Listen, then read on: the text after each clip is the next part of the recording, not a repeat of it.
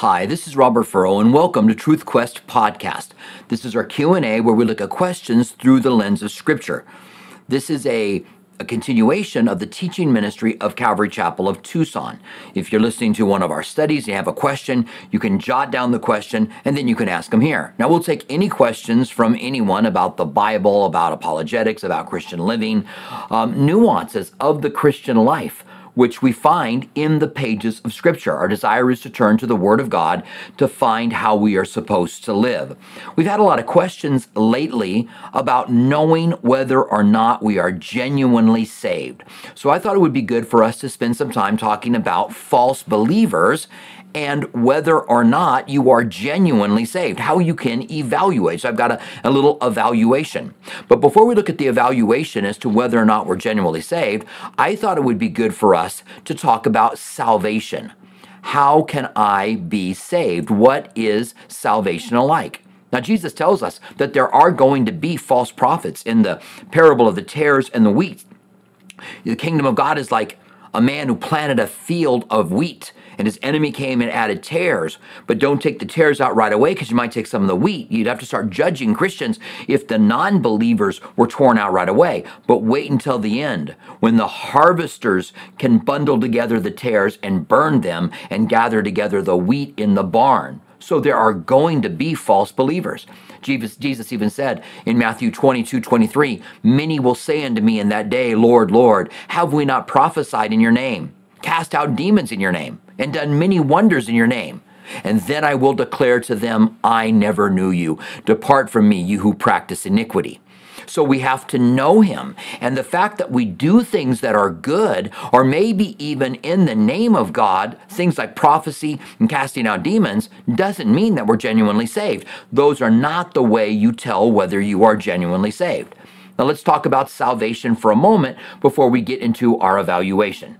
Romans 10:9 says that if you confess with your mouth the Lord Jesus and believe in your heart that God has raised him from the dead, you will be saved. So you confess Jesus is Lord. That means he's the one that directs your life. You are his subject. He is your Lord. He's giving you direction. And he knows how to make your life what your life is supposed to be. He knows how to use you in the best way to make a difference in the lives of people around you. And that's what the Christian life is all about. It's not about just having your best life now, it's about living for him and being used by him. And then it says that, that you believe in your heart that God has raised him from the dead. It's interesting, historians and scholars the vast majority of men, I mean vast majority, believe that there are several facts about Jesus that are absolutely true. That he existed, that he was crucified under Pontius Pilate, that he was buried, and that the tomb was empty. The vast amount of historians and scholars believe that. And then you add in that God, if He created the world, is a miracle working God, and that God could get one of the greatest miracles around the greatest sacrifice of Jesus dying on the cross and raise Jesus up from the dead. And if you confess Him as Lord and believe that God raised Him up from the dead, then you will be saved. Now, about salvation, Jesus said, You must be born again. That which is born of the flesh is flesh, and that which is born of the spirit is spirit. Now, you're born of the flesh because you can see it but are you born of the Spirit? Where you now have the Spirit of God making you alive. So you are now born again. You're living a whole new life and you're transformed. If anyone is in Christ, he's a new creation. Old things pass away and everything becomes new. Jesus said that eternal life is loving him and the Father in John 17 3. He said, This is eternal life, that you love him who sent me and his son. You got to love them. It's a love relationship. And the person who you love, you want to please. I love my children and I want to please them. I love my wife. I want to please her. I love the Lord and I want to please him. I don't always do it, but I want to. It also says, if you receive him, you will be given power to become a child of God to those who believe in his name. That means you have to invite him in. He's not going to force his way into your life. He's going to draw you, and you can respond to that drawing or not. But when you respond to God drawing you, that's the God choosing you and God drawing you, but it doesn't mean He actually makes you get saved. You have to say, I want you in my life, as many as receive Him. You have the power to the door to let Him in. Now, also, we know when we move from death to life, we move from darkness to light. we move from sand and onto the rock. You also escape final judgment and punishment. At the end of the age, there will be a great white throne, and the books will be opened, and people will be judged, and then they will be punished. And when you are punished, the Bible says some are beaten with few stripes and some are beaten with many. So God doesn't treat everyone the same, but you're treated by what you actually did. It will be just. So you won't be able to malign God and making him some kind of evil God for punishing. But there is a punishment for sin. And because we have sinned, there needs to be punishment. Now, making sure you are not a false convert is essential. So let's talk about some of the things that make false converts. Or, excuse me, let's talk about some of the things that don't make false converts. Number one, struggling does not make you a false convert. If you're struggling in your faith and there's certain things you don't know, or you wonder whether God exists, uh, there's doubts that enter in, and so you start to think, Am I genuinely saved? Listen, confidence does not equal salvation. Doubts cause you to dive in more. I think that God uses doubts, like He uses all things for the good to those who love Him, so that we'll dive in and get the evidence that we need. Now, sinning does not make you a false convert. We all have a sin nature. We sin and don't even know it. We fall into sin and don't know it until we are convicted. Now, some people don't like the term fall into sin because it looks like, oops, I fell into sin. But that's who we are. We don't always know it. And then God convicts it, and we suddenly realize, I was wrong there. And we repent. When you, when you have a right relationship with God, you repent. But it doesn't mean this side of eternity that we are not going to have sin in our lives. 1 John 1 8 9 says, If we say that we have no sin, we deceive ourselves and the truth is not in us. So the person who says, I don't sin anymore, I, I love God. Now it's very confident you could say, I don't sin anywhere as much as I used to. I can say that. I don't sin anywhere as much as I used to before I was a Christian, but I still sin. And then he goes on to say, if we confess our sins, he is faithful and just to forgive us our sins and cleanse us from all unrighteousness. If we confess our sins, he's faithful. If you confess, he's faithful to forgive you. And he's just because Jesus went to the cross. And he'll cleanse you from unrighteousness, so you'll have right standing before God. Now, with that out of the way, let's take a look at this biblical evaluation as to whether or not you are a genuine Christian. The first question is Do you keep the teachings of Jesus? Let me go ahead and put this up for you. This is our biblical evaluation to see if you are a genuine Christian. Number one. Oops. Number one. Get, okay, I'm done with that. All right. Number one. Do you keep the teachings of Jesus? John 14, 23 says, Jesus answered and said to him, If anyone loves me, he will keep by my word, and my Father will love him and will come to him and make our home with him. So if anyone loves me, he will keep my word. This means that we will do the things that Jesus said. Now, Ephesians 2 8, 9, and 10 is an interesting passage, and we often use it to talk about faith and not works saving you. That no works can save you. Baptism, speaking in tongues, um, uh, sacraments, there's nothing you can do to be saved. But the passage is really about works after you're saved. Listen to what it says For by grace you have been saved through faith, that not of yourself, it is a gift of God, not of works, lest anyone should boast. So we're saved by the grace of God, we're saved through faith, so God's the one who makes salvation available by his grace. Then we're saved by faith, trusting him. Now, faith is not eh, believing despite evidence. I heard an atheist say this recently. That's their definition so they can make us, it's, it's a straw man argument. They can make us look weak because we're believing without evidence. There's strong evidence to believe and, be a Christian on a lot of different fronts in a lot of different ways. But we trust in Him, and that's the idea. Through trust, by grace you have been saved. Through trust, you're trusting in faith. And that not of yourselves, that is a gift of God, not of works. So we don't work to be saved. However, lest anyone should boast. For we are his workmanship, created in Christ Jesus for good works which God prepared beforehand that we should walk in them.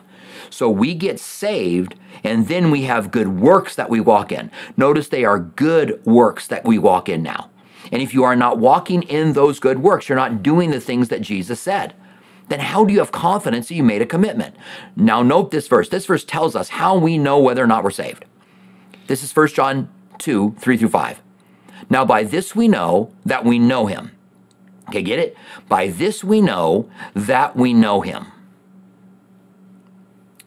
If we keep his commandments. He who says, I know him, and does not keep his commandments is a liar, and the truth is not in him. But whoever keeps his word, and here's where we go back to the word of God whoever keeps his word, truly the love of God is perfected in him. By this we know that we are in him. So twice it says that. We know that we're in him if we keep his word. So if you say, I'm a Christian, I love God, but you don't do the things God wants you to do, you're, you're in an affair, you are seeking your own way, you're not doing the things God wants you to do, and, and you say that openly, or you know it openly, you're pretending, then you don't have any confidence that you are genuinely saved. The second thing, the first is, are you keeping His word? And it's not just do you want to keep His word, but you actually are doing the things that He said in the Bible. That's one of the transformations. Now, secondly, you are no longer practicing sin. We had talked about the fact that just because we sin doesn't mean we're not saved. But we don't want to practice sin either. Now, I read this verse earlier, but listen to what Jesus says here. I'm going to point out something different about this verse. Many will say to me in that day, Lord, Lord, have we not prophesied in your name, cast out demons in your name, done many wonders in your name? And then I will declare to them, I never knew you. Depart from me, you who practice lawlessness. It is such, it is, the lawlessness is so in your life that you actually practice it. Like a doctor practices medicine, like a lawyer practices law. You're practicing lawlessness, or you're practicing sin, or the works of the flesh. And if that is you, not that you sin and then repent, or you are revealed that something's going on in your life, you're convicted by God and you repent, and you turn from it, you ask Him to forgive you, that's not practicing sin. You're navigating your sin nature, not practicing it. And so if you are practicing sin, you have no confidence that you have made a commitment to Christ. In Galatians 5 19 and 21, it says something very similar. It says, Now the works of the flesh are evident, which are adultery, fornication, uncleanliness, lewdness, idolatry, sorceries, hatred, contentions, jealousy, outbursts of wrath, selfish ambition, dissensions, heresies, envy, murders, drunkenness, revelries, and the like of which I tell you beforehand, and just as I told you in the times past, that those who practice such things will not inherit the kingdom of God. Now, the first four things here are sexual lewdness, uncleanness, lewdness, um, fornication, uncleanliness, lewdness, adultery. Let's start these four, the first four adultery, fornication, uncleanliness, and lewdness. And then idolatry, sorcery, hatred. Are you a hateful person? selfish ambitions? You're just seeking your own way? Are you practicing that? Are you practicing outbursts of anger? Are you just an angry person all of the time? Then you have no confidence because you're practicing sin. You actually, actually actually turn from it and manage your sin rather than practice your sin. Now, the third thing is that you are bearing fruit.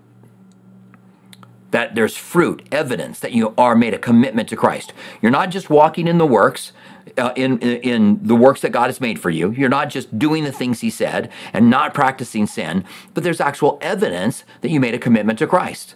Listen to what Jesus said in Matthew 7 15 through 20. Beware of false prophets. A false prophet is a false believer who comes to you in sheep's clothing, but inwardly they are ravenous wolves.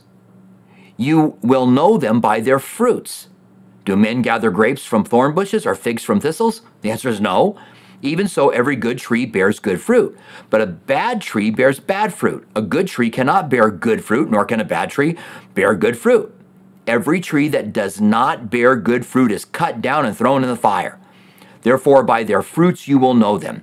So, if the fruit of your life is destruction, corruption, anger, um, malice, again, selfish ambition, then you have no confidence because the fruit will reveal it. Listen to what he said in John 15 8. By this my Father is glorified, that you bear much fruit, so you will be my disciples. So we are not to just bear fruit, but we're to bear much fruit. Now, what's the fruit look like? Well, we got the fruit of the Spirit in Galatians 5 22 and 23. But the fruit of the Spirit is love, joy, peace, long suffering, kindness, goodness, faithfulness, gentleness, self control. Against such there is no law. So if you're kind, peaceful, joyful, loving, gentle, self controlled person, then that's the fruit of the Spirit in your life. But if you are self seeking and angry and not patient with people, then that is fruit that you don't have a commitment with them. Now, I'm not saying you're not a Christian. I'm just saying you would want to look. Have you really made a commitment to Him? Now, finally, the fourth is a life of compassion. In the end of the age, Jesus said, I'm going to separate the sheep from the goats. And then he's going to say to them, I was hungry and you fed me. I was thirsty. and You gave me drink. I was sick and in prison. I was naked and you clothed me. And sick and in prison you visited me. And they're going to say, When did we see it? Look at what it says here Matthew 25, 44 through 46. Then they also will answer him, saying, Lord, when did we see you hungry or thirsty or a stranger or naked or sick or in prison and did not minister to you? Then he said, Then he will answer them, saying, Assuredly I say to you, inasmuch as you did not do it to one of the least of these, you did not do it to me. And these will go away in everlasting punishment, but the righteous into everlasting life. We are compassionate towards people who are in need. The rich man and Lazarus is an interesting story. Most scholars don't believe it's a parable. Some do, but most don't. There's a name in it. You usually don't have names in, in it, and that's Lazarus, the poor man. And um, Jesus tells it without saying it's parable. He says there was a certain rich man. Now, this man lived luxuriously, and at his gate was a poor man who waited for the crumbs that came from his table. And the dogs came and licked his sores. And then they, they both died on the same day. And that's usually where people head off to the afterlife, that the rich man is in torment and the poor man is in comfort. However, there's an overarching lesson in all of this, and that is that the rich man lived in luxury and walked by a suffering human, couldn't even help someone suffering on his own front door, but walked by him instead. Do you help those on your own front door? Has God given you your finances so you can be sound and secure in your finances? Or has God given you your finances so you can help people? So you won't be like the rich man living in luxury. And you say, Well, I'm not living in luxury. To, compared to a lot of people in the world, we are. And are we compassionate towards those who are in need? Are we walking by people who are in need in our front door? And that's what this rich man did. He was walking by people who were in need at his front door. Now, this evaluation, which is very important for us to understand and look at, are you keeping the teachings of Jesus? Are you uh, no longer practicing sin? Now we know we sin, but we have to deal with it, what I call maintaining it uh, or maintenance on it. That doesn't mean we're maintaining sin. It means when we sin, we take care of it. Because we can't say we have no sin. Paul said, the very things I want to do, I don't do. And the very things that I don't want to do, those are the things I end up doing. Oh, wretched man that I am, who will deliver me from this body of death? And then he says, Praise be to God, there is therefore now no condemnation for those who are in Christ Jesus. Because we come to him and find forgiveness for our sins. Number three, are you bearing good fruit? Can you look at your life and go, I really am full of love, joy, peace, patience, kindness, goodness, faithfulness, gentleness, and self control? I'm walking in the Spirit, and from the Spirit, I'm reaping life. And finally, do you live a life of compassion? Are you like the rich man who walks by someone in need? And think about it, he might have made excuses. He might have said, I'm not going to help him. He'll use that money on alcohol. I'm not going to help him. He'll waste it he's going to use it on drugs. Maybe, maybe not. But I think that we do the same thing. We go by people who are in need and we pass them by. What are we more like? The Good Samaritan?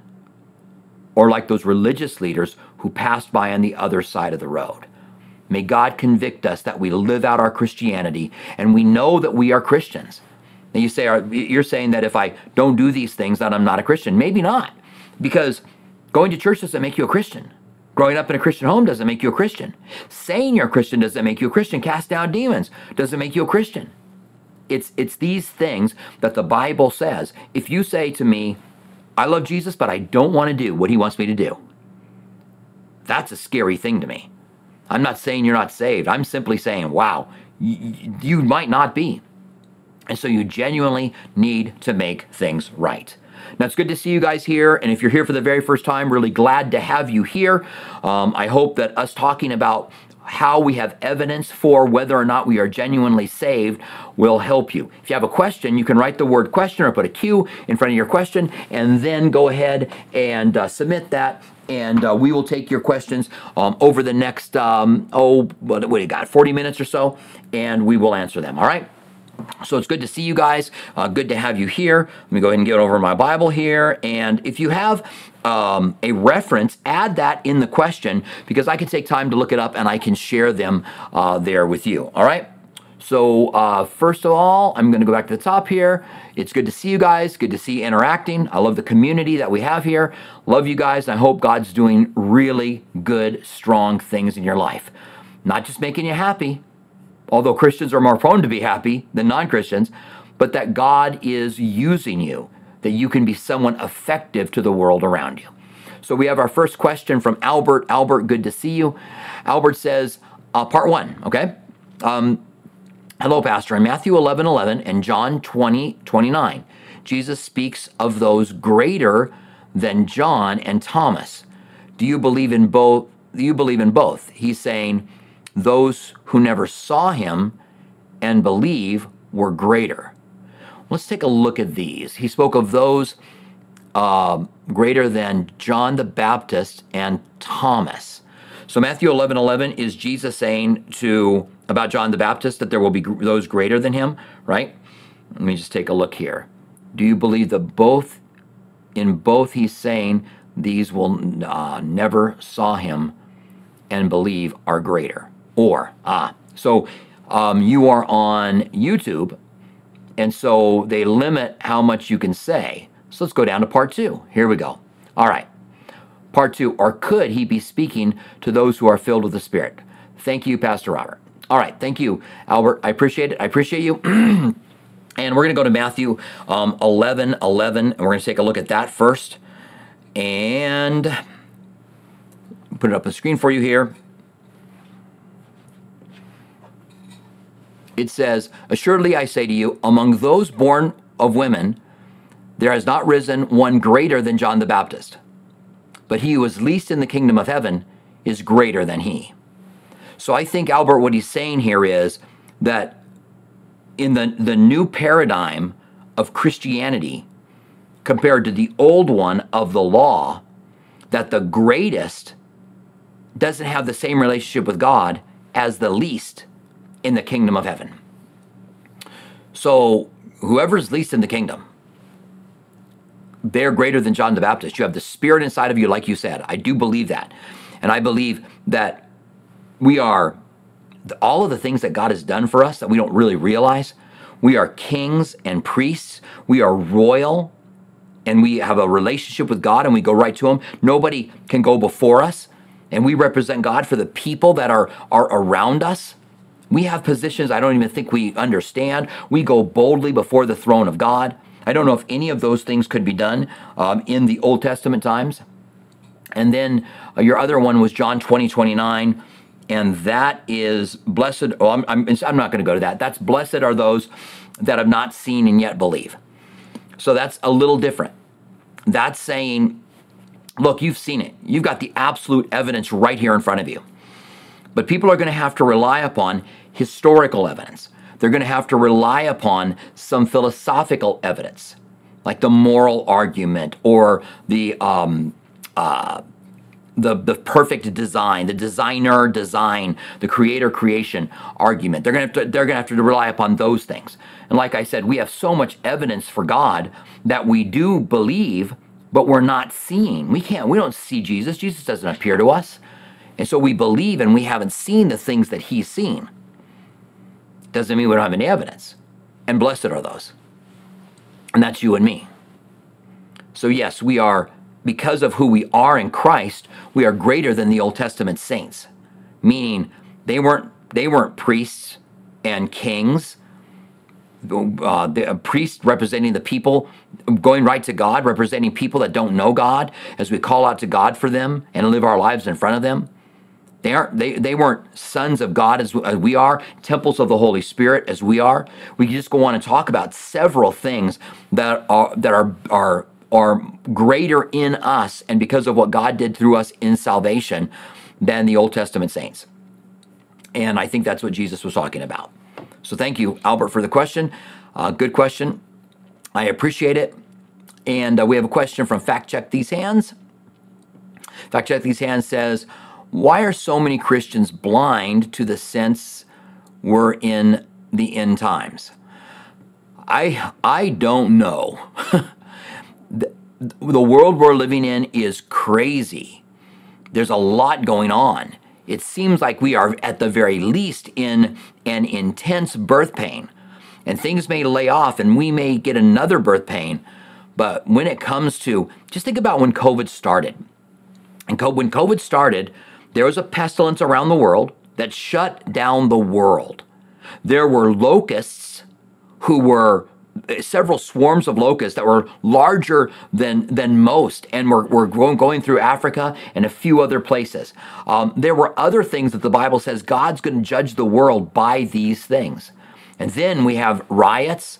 There's a flood in China right now that is just a horrible, awful flood that's just destroying things. Um, we, we have, oh, gosh, we have division like never before. We have hatred. If you're if you're another political party than me, I'm gonna hate you. I hate you just because of that. Full of hatred. And the Bible says that in the last days, the love of many are going to grow cold. So I don't know why so many people are hesitant to say that we are not living in the last days. They're not looking up to see if Jesus is returning.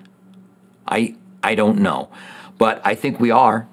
And um, does that mean he, he's going to come back in our lifetime? I don't know. I would have thought for sure on the birth pain, because Jesus said, these things are the beginning of sorrows wars and rumors of wars and pestilences and earthquakes and all that. And when you see them happening, um, the end is not necessarily near, but it's the beginning of sorrows the beginning of birth pains. So when a birth pain comes, the, the you have the actual birth pain and everything gets intense and then lays off and then gets intense and lays off and then gets intense and get more and more intense until the baby is born. So as time goes on, things are going to get more and more intense. I would have said that Hitler, World War II, was a birth pain. Probably World War I was a birth pain. I would say that the financial crisis of 2008 that really set the tone around the world financially was a birth pain. I would say that the 2020 was a birth pain. I mean, here in Tucson, how could we miss it? Our mountain burned down. Literally, it caught on fire. And um, the pictures are just amazing at the, the uh, what, what's called the Bighorn Fire. So, um, the Catalina Mountains, if you're not familiar with it, um, are, are big mountains. They go up to, I think it's um, Tucson's about 2,500 feet above sea level. They go up to 9,000 feet above sea level.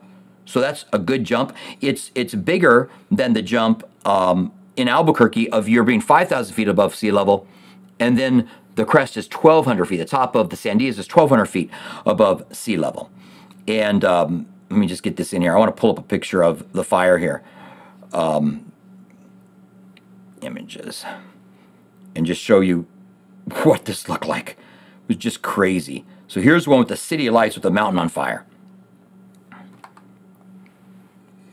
So that was the Bighorn fire. So that's that's the Catalinas on fire. And they are not a small mountain range. Let's see if I can get this one up here. Look at this.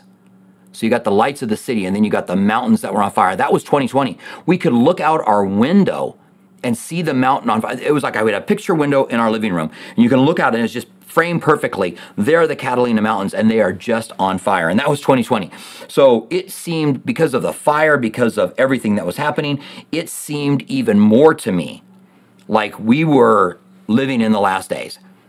And I believe that we are, and I think I could make so many um, evidences for the fact that we are living in the last days. Now we have a question from Dan. Dan joins us from Facebook. Dan, good to see you.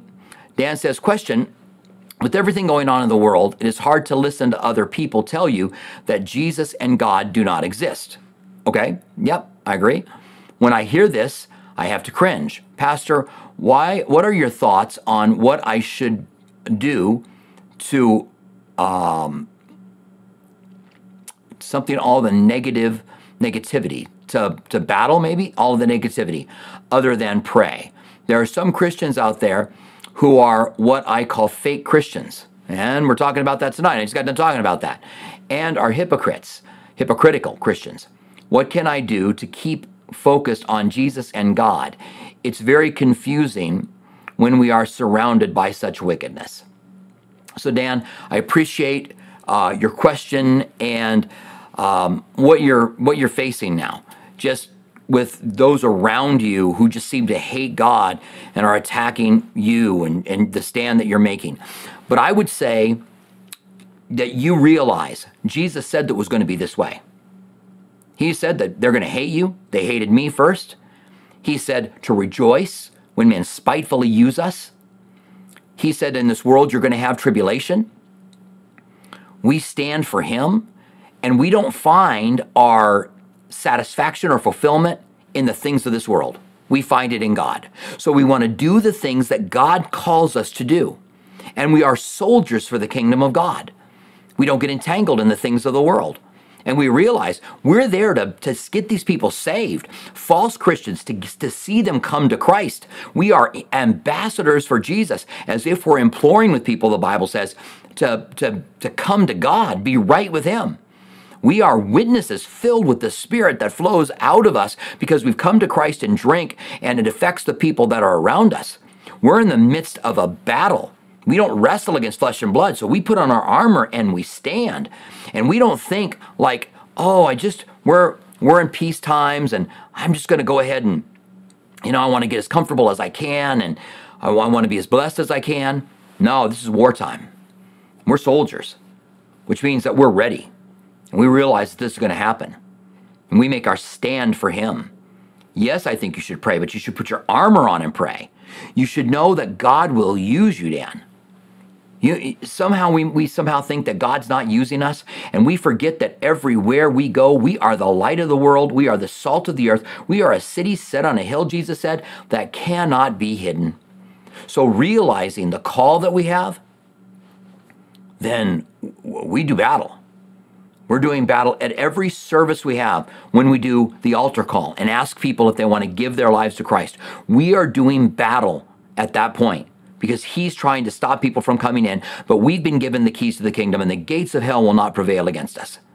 Jesus said, Behold, I give you power to trample on serpents and scorpions and over all the power of the enemy, and nothing will by any means hurt you. And so, Dan, stand strong in Christ. Put on your armor. Be ready to go to battle for Him for the souls of men and women that are around you.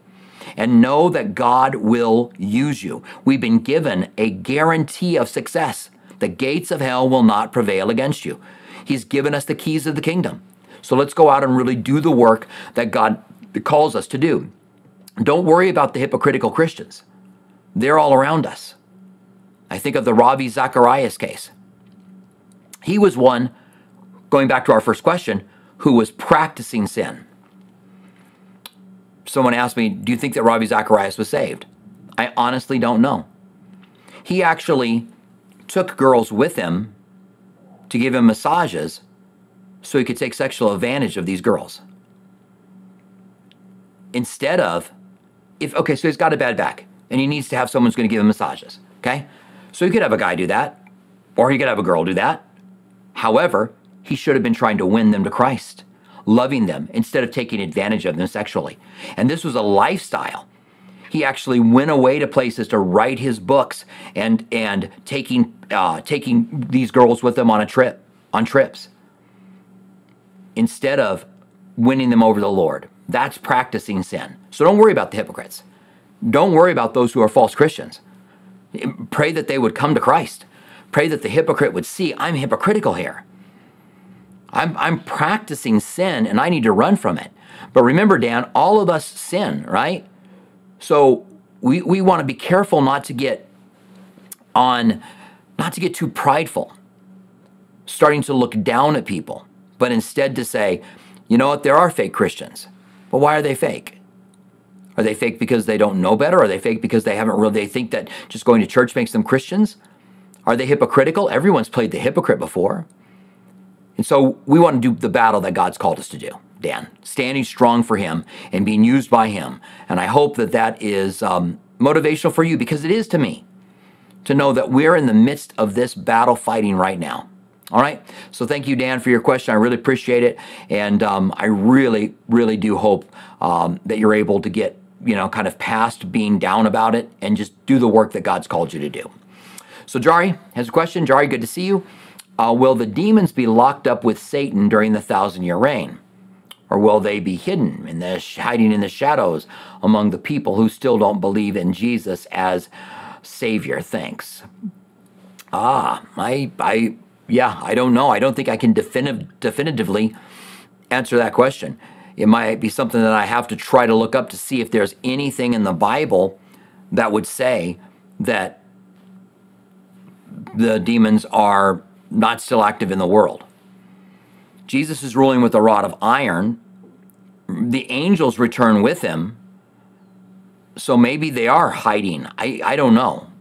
That's a it's a good question. Um, it may be one of those secret things that belongs to God where we don't know. But um, good thought. Satan is an incredibly powerful being, and when he decided to no longer follow God, he became extraordinarily evil and is responsible for deceiving the nations. That's how powerful he is. But the Bible says when we see him, we're going to go, that's the guy that deceived the nations? So, um, I don't know, Jari. Good question, good thought. Um, but I don't know that I've got the answer. Yeah, block. Okay, yep, excuse me. Oh, yeah, got it, Dan. Appreciate that. Um,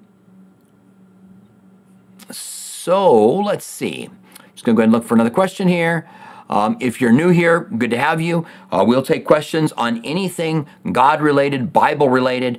Uh, we'll take questions that are, nuanced questions uh, because the Bible deals with nuanced questions. Now, we have a question from Vivian. And Vivian, good to see you. Vivian says, An area I'm trying to change is not using bad language when I get mad. Okay, that's good. And replacing bad words with fudge. Uh, still, I um, still a sin is the intention still the same? Um, I'm going to say not the same. All right? And there are those who believe that Christians can cuss. And the Bible says, let no corrupt communication come out of your mouth. And saying something hurtful to someone is certainly worse than dropping a hammer on your toe and beep, you say something. Okay? You also don't want to take the Lord's name in vain. You don't want to use God's name as a curse word. Our world so hates the idea of being under God that it has made, the name of God and Jesus a curse word. You, you wouldn't, people don't do that to Muhammad or to Allah or to Krishna or anyone else. There's, there's something behind the fact that God is real and Jesus died on the sands that the world so hates God that they'll use him as a curse name. I like what Ray Comfort says when he asks, You ever taken the Lord's name in vain? And um, they'll say, uh, Yes. And he says, Why would you do that? Would you use your mother's name as a curse word? So you think about that. Would you use your mom's name, someone you love, as a curse word? No. Well, why not? Because you love them, because you respect them? And so we don't want to use God's name in vain. Now, um, so one of the things that I'll say is golly. That's that one of the things I, I get frustrated, something happens, I'm like, golly, I, I can't believe that. And I don't know, is that a replacement for something? Is fudge a re- we know fudge is a replacement for. Um, I don't think it's the same. I think there's even honor in in trying to get that language out of out of your your mouth. I think that's good. But I also think it is a substitution for it. So better is not doing it. Worse is actually using the cuss words. Using words that are replacements are not as bad, but it's not good. So, I mean, and sometimes people will um, you know, shoot, you know, uh, as I said, golly or um, uh, cheese and crackers, you know, something along those lines. Not as bad, but still not as good as not doing it. Instead of just saying, you know, instead of not using it. So Vivian, I'll, um, I hope that you can can really get a handle on that. Um, I um, I'm trying to think how often I use words like that. You know, geez or golly, you know those those kind of things.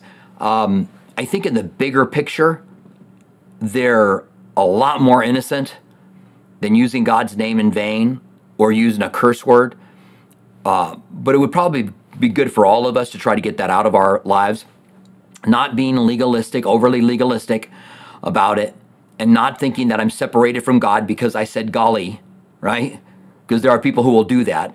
And this is what I mean when I say a fundamentalist, not someone who believes in the fundamentals, but a fundamentalist who has no nuance in his life at all will look at that and go, You said golly, and that's a sin, and you're not walking with God, and you're not right with God because you said golly.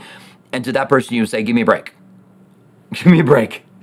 Let me let me walk through life and I'll figure this out for myself. Leave me alone. Stop judging me. I think that's a true point of saying stop judging me. So I'm glad you're working on that, Vivian, and I hope that you do get a handle on it. Remember, these are matters of conscience.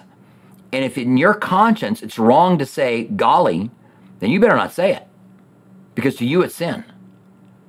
And if you're going to tell other people that they don't use replacement words, then you better not use them. Or don't use God's name in vain, then you shouldn't use God's name in vain. Um, part of it, too, here, Vivian, is going to be getting a handle on outbursts of wrath, right? That was in that list of things that people practice who don't enter the kingdom of heaven. So you want to deal with the outburst of, outburst of wrath as well. That the fruit of the Spirit is love, joy, peace, patience, kindness, goodness, faithfulness, gentleness, and self control. Patience is when you're getting angry and upset, and now you're patient. And then you're not going to have a tendency to use these words if you can keep yourself from getting mad. And this may be a whole new battleground for you, maybe something you haven't thought about too much. And the outburst of anger that would make you say fudge may be worse than saying you know, fudge. Because that's, you know, what's at the bottom line of this. All right. So thank you, Vivian. I really appreciate that. Um, we have a question from Henry. Uh, Henry says, let's see. So, um, so if someone genuinely believes in Christ and accepts him as a savior, but doesn't do well keeping his word, habitually sinning, okay? They aren't saved, even though they still believe. Yeah, because saving faith, it's possible. Let me put it this way. Rather than trying to use someone as an example of that, because I don't know whether someone's genuinely saved or not. And I'll always tell people listen, if you say, I love God, I just don't want to do what he says, then I'm scared for you. I'm not saying you're not saved, but, I, but there's possibility you're not. Because let's just take the person who says that, who is in habitual sin, won't stop it, and says, I'm a Christian because I believed. Where's the evidence? How do you know? That's what we're talking about. How do we know? You know, we talk about Calvinism, someone who's chosen by God, and or someone who's chosen by God to, to perish. Uh, and you got the one vessel of honor and one vessel of dishonor, and you say, Well, I'm a vessel of honor. Well, how do you know that? How do you know you're a vessel of honor? What if you're not? What if you just follow for a little while and then you fall away? What if you're like John MacArthur's assistant or Billy Graham's assistant that walked away from God at a certain point? And you would say he was never saved because he went away from us because he wasn't part of us. So you have no assurance until you get to the end.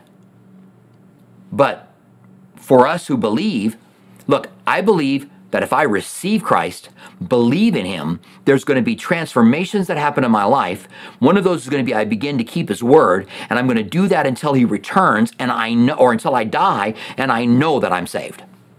I have an overwhelming confidence that I have given my life to Christ. I'm going to move your question down here, Henry. I have an overwhelming confidence that I have a commitment to Christ, and I live for Him, and I'm saved, I'm going to heaven because I believed. And you say, well, that's you then who is, uh, you then that, that carries the weight of making sure that you make it to heaven. No, I'm kept by faith through him, is what the Bible says. I can't keep myself, but I'm kept by faith through him.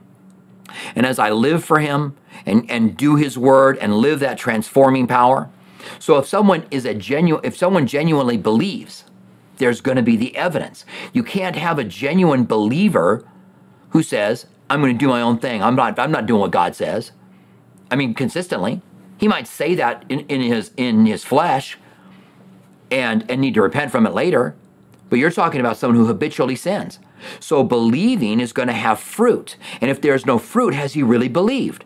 So a genuine believer is not going to be the person you're talking about. So they're, they're mutually exclusive. You say, so if a genuine, uh, so if someone genuinely believes in Christ and accepts him as Savior, but still doesn't do well in keeping his word, habitually sins, they aren't saved even though they still believe. Now, there's a scale, a bell curve here. Some people do better at living for Christ, trans, being transformed, doing the things that are evidence in the fruit, and some people don't do as good. So I don't know where that bell curve is. I don't know or I don't even know if it's a bell curve because that's based on how people do. There is just some people who do better and some people who do worse. And I don't know where the line is. But I'd rather not stay by the line. I'd rather not go, you know what, I'm not going to do what God wants me to do. I'm generally saved. I got saved. I raised my hand at a service. I said, Lord, I believe in you. I want to follow you. But now I'm not following him. If you say, I'm a true believer, but you're not following Christ, are you really a believer? A true believer, if you're not following him if there's no evidence of your salvation.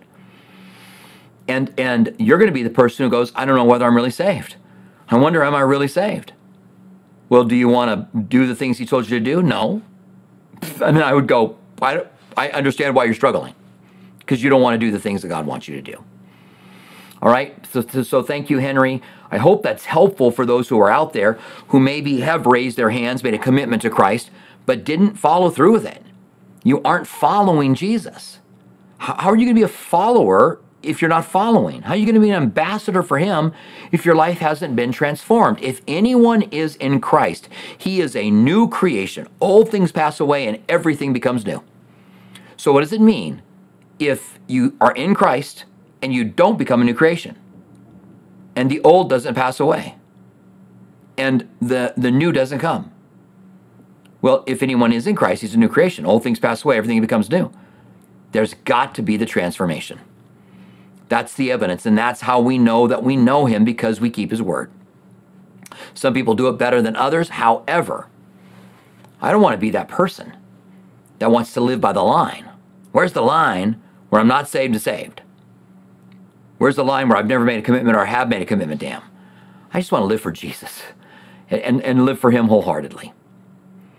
All right. And again, doesn't mean I don't sin. Doesn't mean I don't need to make things right again. Doesn't mean I don't have a sin nature. Doesn't mean that sometimes I don't realize later on, gosh, that's not, that was sin. Gosh, I was prideful. Gosh, I was, you know, whatever it is that there's a revelation as the Holy Spirit convicts you. All right. So we have another question from Susan. Susan says, How do you get, oh, let me bring it on the screen here for you. So Susan says, um, How do you get one to understand Jesus is key? while they say they believe in God and don't believe Jesus is the only way. All, um, all scripture is challenged. Yeah. How do you get uh, one to understand that Jesus is key? While they say they believe in God, they don't believe Jesus is the only way. Yeah, I would say they're not believing God's word, un- unfortunately. And we we can't manipulate them. If we manipulate them and they're not really doing it, we can't do it for them. So we can try to share scriptures with them. We could tell them what real salvation is. But when someone says, I believe in Jesus, he's just not the only way, that's, a, that's an ad hoc argument. Where do you have evidence for that? The evidence is Jesus said, the Bible says, there's no other name given under heaven whereby men can be saved. So then she's got to go, I don't believe the Bible. All right, so if you don't believe the Bible, then what's your authority? You? Your own heart? So you got to come back to maybe that right there. Why do you believe what you believe? Instead of saying, um, instead of just trying to, you know, maybe throw scriptures at them, trying to really have a real, genuine conversation about what's true and what's not true, and what's the authority for the Christian. Is it the Word of God or not? Is the Word of God inspired or not? So I hope that's helpful, Susan. Um, and um, you know, I, I know that that there are people out there that have these kind of statements, and if they're not following Scripture, how can they be confident? All right. So thank you. So Matthew Wilson has a question. Matthew, good to have you joining us. Uh, hello, Pastor Robert. When it says in the Bible, Jesus says, "Go and sin no more," is that sinless perfection because we fall short of God's glory? Um, yeah, so I'm thinking of of where Jesus said that. Jesus said that to the woman caught in the act of adultery.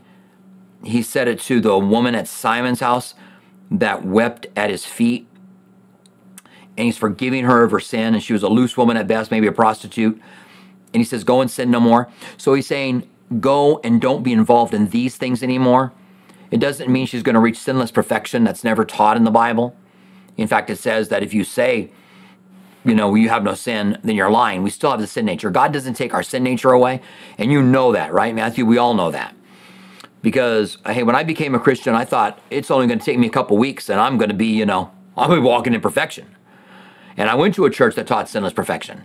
And I would get to where the biggies in my life were gone for a while, and I would think I got there just to fail. There was even a teaching done at our church called the, the Cliffs of Perfection.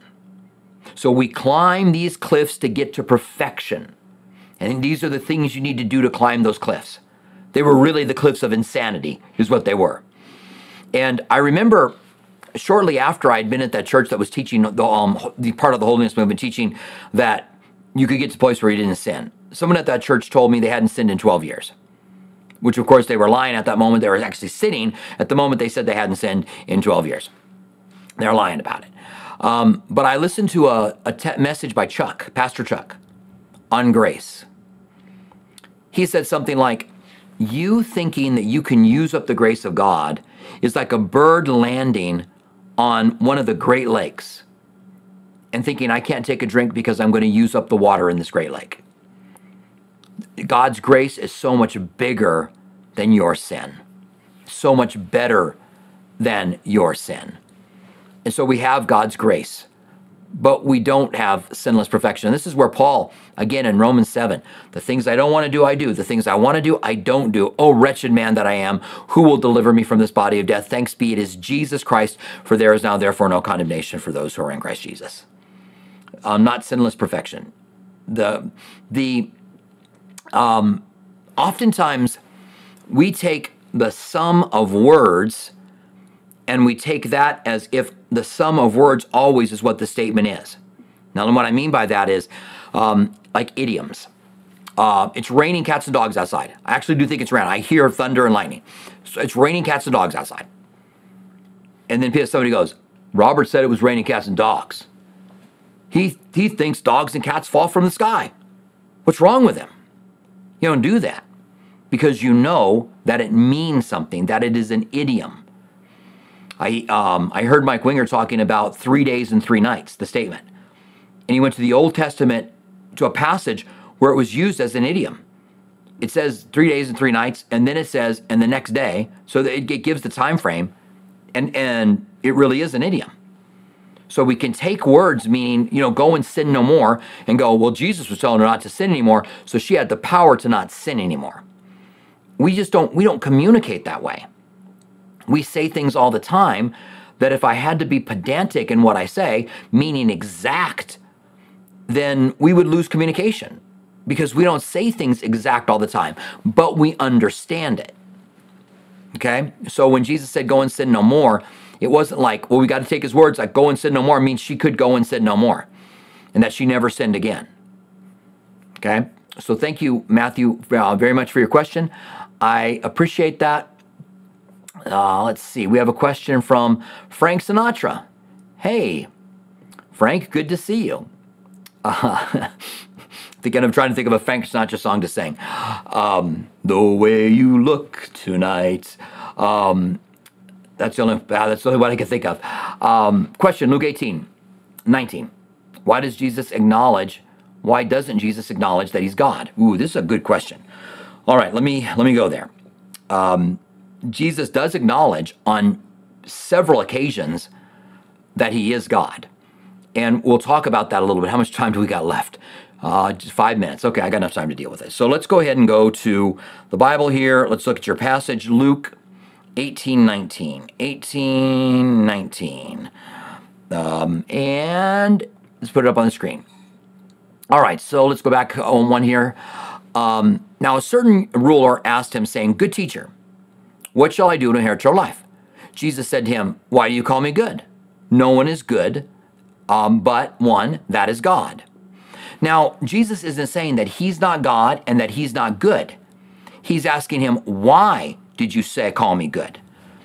There's no one who's good but one, and that's God. It's, he's actually, I believe, making a reference to himself as God, but he's not saying it directly or indirectly. He's just asking the question, Why are you calling me good? What, what do you think? Do you think that I really am good? There's one who's ultimately good, and that's God. Now, you could be good by human standards. The Bible says Joseph of Arimathea was a good man. So you can be good by human standards. But by God's standards, only one is good. Then he tells them, you know, the commandments and talks about keeping them. Um, so, so here's what I think. I'm going to go ahead and put your question back up here as we wrap this up. This will be our last question for today, all right? Um, so when someone says, I'm God, they crazy people say that. So if you're genuinely God and you need to communicate to people that you're God, having saying it yourself isn't necessarily the best thing to do. But saying it in ways that they can look it up or other people attesting to you being God, like Thomas, my Lord and my God, and fell down and worshiped him. That's more powerful. People say they're God all the time the Jerusalem effect. People believe they're Jesus all the time. They believe they're God in Jerusalem. They get to Jerusalem and they believe they're God. Um, and it's an actual thing, the Jerusalem effect.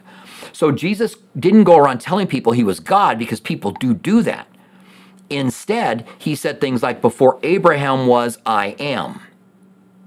And if he spoke Greek, and there's a question to whether he spoke Greek or Aramaic, if he spoke Greek, he would have said ego, um, ego eimi, which is the Greek to um, the Greek of I am, uh, that I am, uh, Yahweh, or Yod He Vav He, the, the YHWH, the Tetragrammaton, the four letters that make up God's name.